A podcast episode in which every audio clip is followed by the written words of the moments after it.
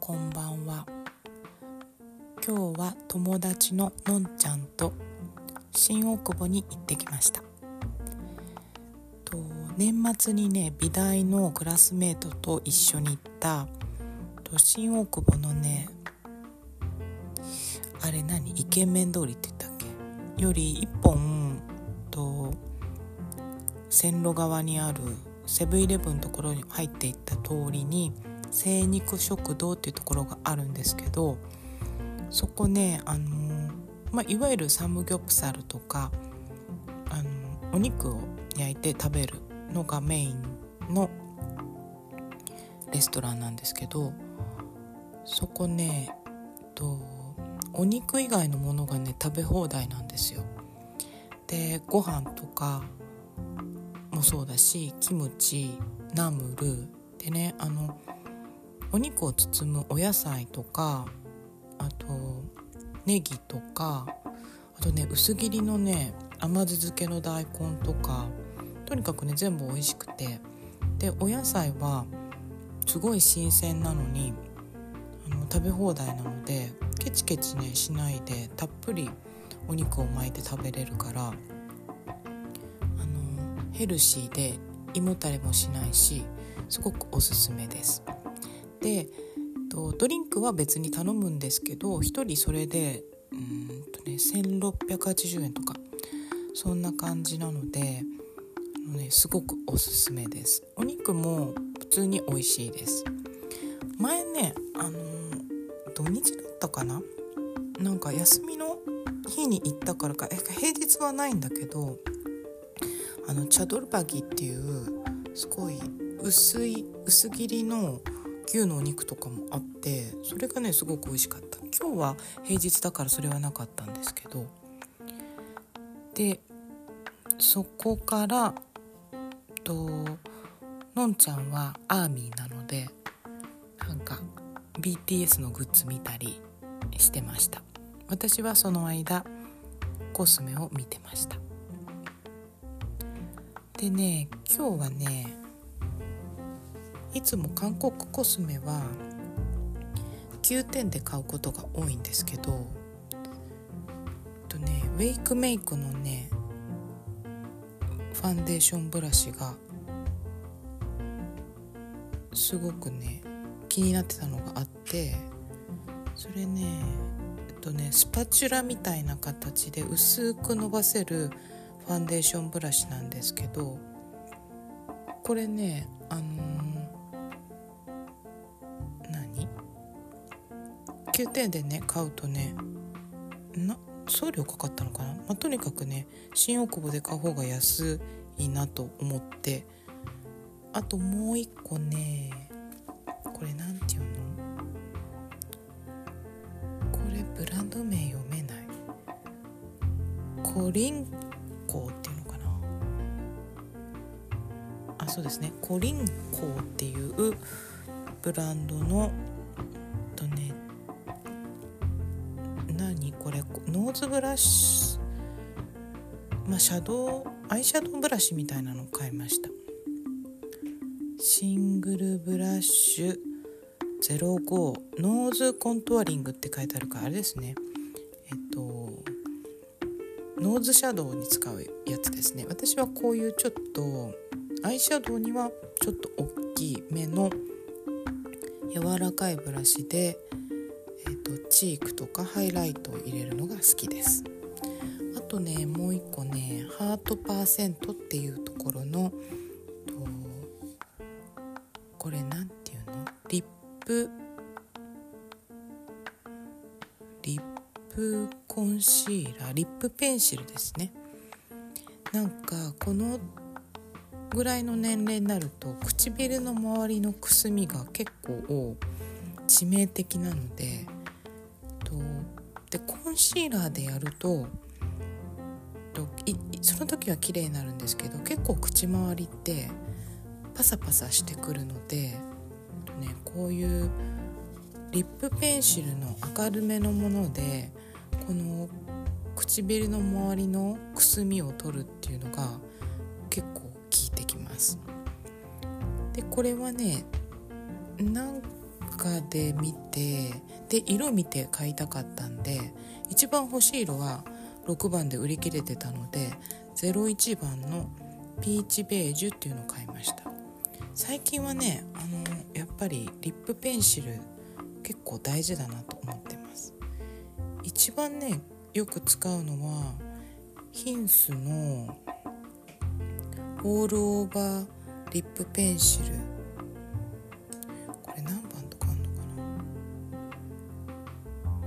ドレスって書いてありますね。これカラー名なのか分かんな。いけどこれなんかでセットでついてきたので自分で買ったんじゃないんですけどあと若い世代の子たちがやる、あの涙袋メイクってあるじゃないですか。あれに使う、あの下まぶたの涙袋のところに使うちょっとコンシーラーっぽかったり、あ、薄いピンクとか薄いオレンジのクリームタイプのペンシルも唇周りのくすみ消すのにすごく便利です。危ないね。メイクの話危ない。なのでちょっとメイクの話はあでももう一個したいんだ。あの VDL っていうねあの韓国では結構うんミドルコスメぐらいなのかな？まあデパーコスまではいかないけど昔からあるブランドでそこのねリキッドファンデーション試したらすごい良かったんですよね。でウェイクメイクのリキッドファンデーションもいいって言われてたんだけどちょっとセミマットみたいな仕上がりだから私そういうの使うとすぐ顔乾燥しちゃうので、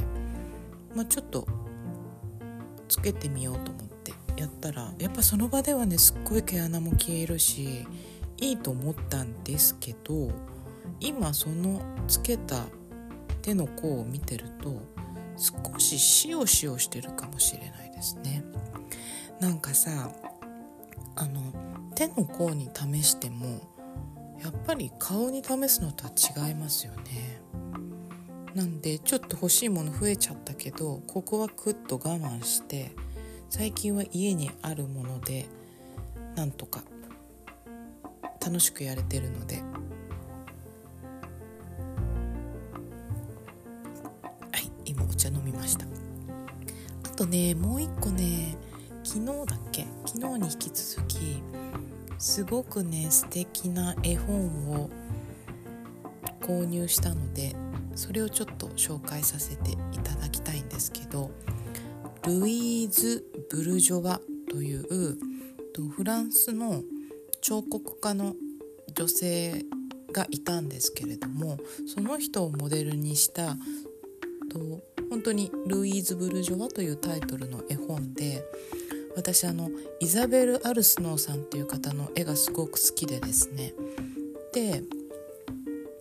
昨日だっけ？なんかエイミー・ノベスキさんっていう方の「あの世界は美しい」だっけ？ちょっとタイトル忘れちゃった。その人とね同じ文章なんですよね。でねこれね何が素敵かって絵がとっても素敵なんですけどとね手芸をなさる方はねすっごい好きなね絵本だと思います。どっかでちょっと本屋さんで本屋さんであんま見たことないからね。でももしねあのそんな少し余裕がある方なら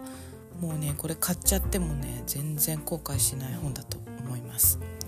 とにかく色が素敵でそして刺繍とかあとねタペストリーの修復をご家族でなさってたっていう経緯をと書いてあるんですけど布とか糸とかリボンとかなんかねそういう素敵な小物がいっぱい出てきてと舞台はフランスなんですけど多分ねアメリカかカナダの方が書いてるのであでもイザベル・アルスノーさんって名前がフランス人か。だからフランスの方ですね。絵は。とにかくねなんかやっぱりシックなんですよね。でインクで描いたみたいな線描がたくさんあってそれがねすごく素敵なのとあと水彩画でねやっぱりこうふわっとしたにじみとか手で描いた感じのねぬくもりがたくさんあります。本当にこの本おすすめです。ちょっとね素敵なところ読んでみますね。ルイーズは毎日の出来事を日記に書いていました。庭の奥には布のテントが張ってありそこでお姉さんや弟と遊ぶのが大好きでした。気がつくと辺りはすっかり暗くなっていて木立の向こうから家の明かりがちらちら光りヴェルディのオペラがかすかに聞こえてきます。一晩中テントで過ごすこともありました。夜空を見上げ星々が作り上げる形を眺めたり自分が宇宙のどこにいるのか考えたりしているとルイーズは胸がいっぱいになって涙があふれてくるのです。そしていつの間にか眠ってしまうのでした。流れゆく川の優しく揺れる音色に包まれて川は花々と果実と子守歌と暮らしの糧を与えてくれました。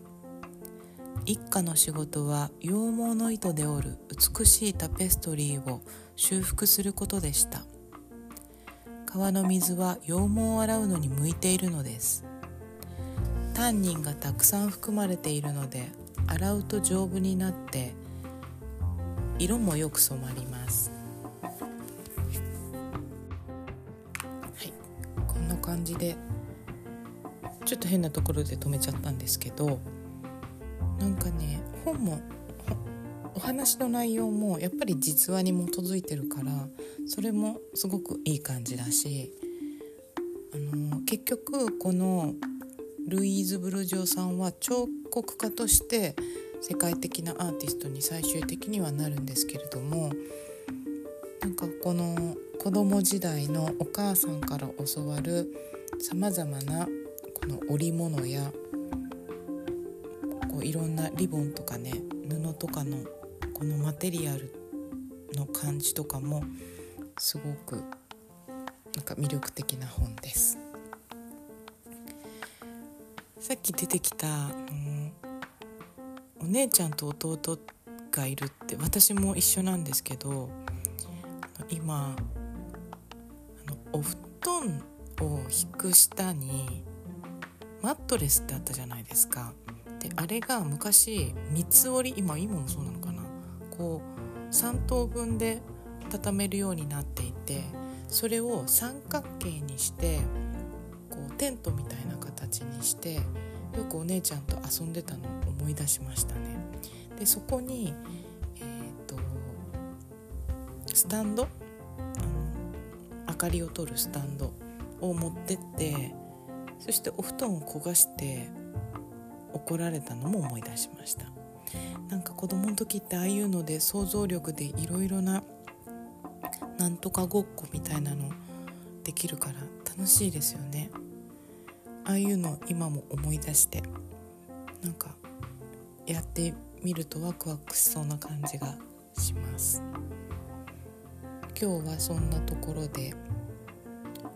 あそうそう。あのね新大久保でねすっごい美味しいねチュロスのお店に入ったんです。昔ねその前通った時にすっごい長蛇の列ができててだからでチュロスってそんなになんか魅力に感じてなかったんですけど今日たまたまねそこなんか可愛いねって言って入ったらなんかねチュロスが揚げたてっていうのかな熱々で出てきてでチョコレートをつけたりアイスソフトクリームをつけたりして食べれるんですけどそれすっごいねサクサクのもちもちでめちゃめちゃ美味しかったです。で、うん、カップとかねグラスとかがねすっごいおしゃれなんですよ。なのでちょっとお店の名前思い出せないんですけど何て言ったかな。とにかく新大久保でチュロスとかって調べたら出てくると思うので是非皆さんもし行く機会があったら寄ってみてください。はい今日はそんなところで。また次回に。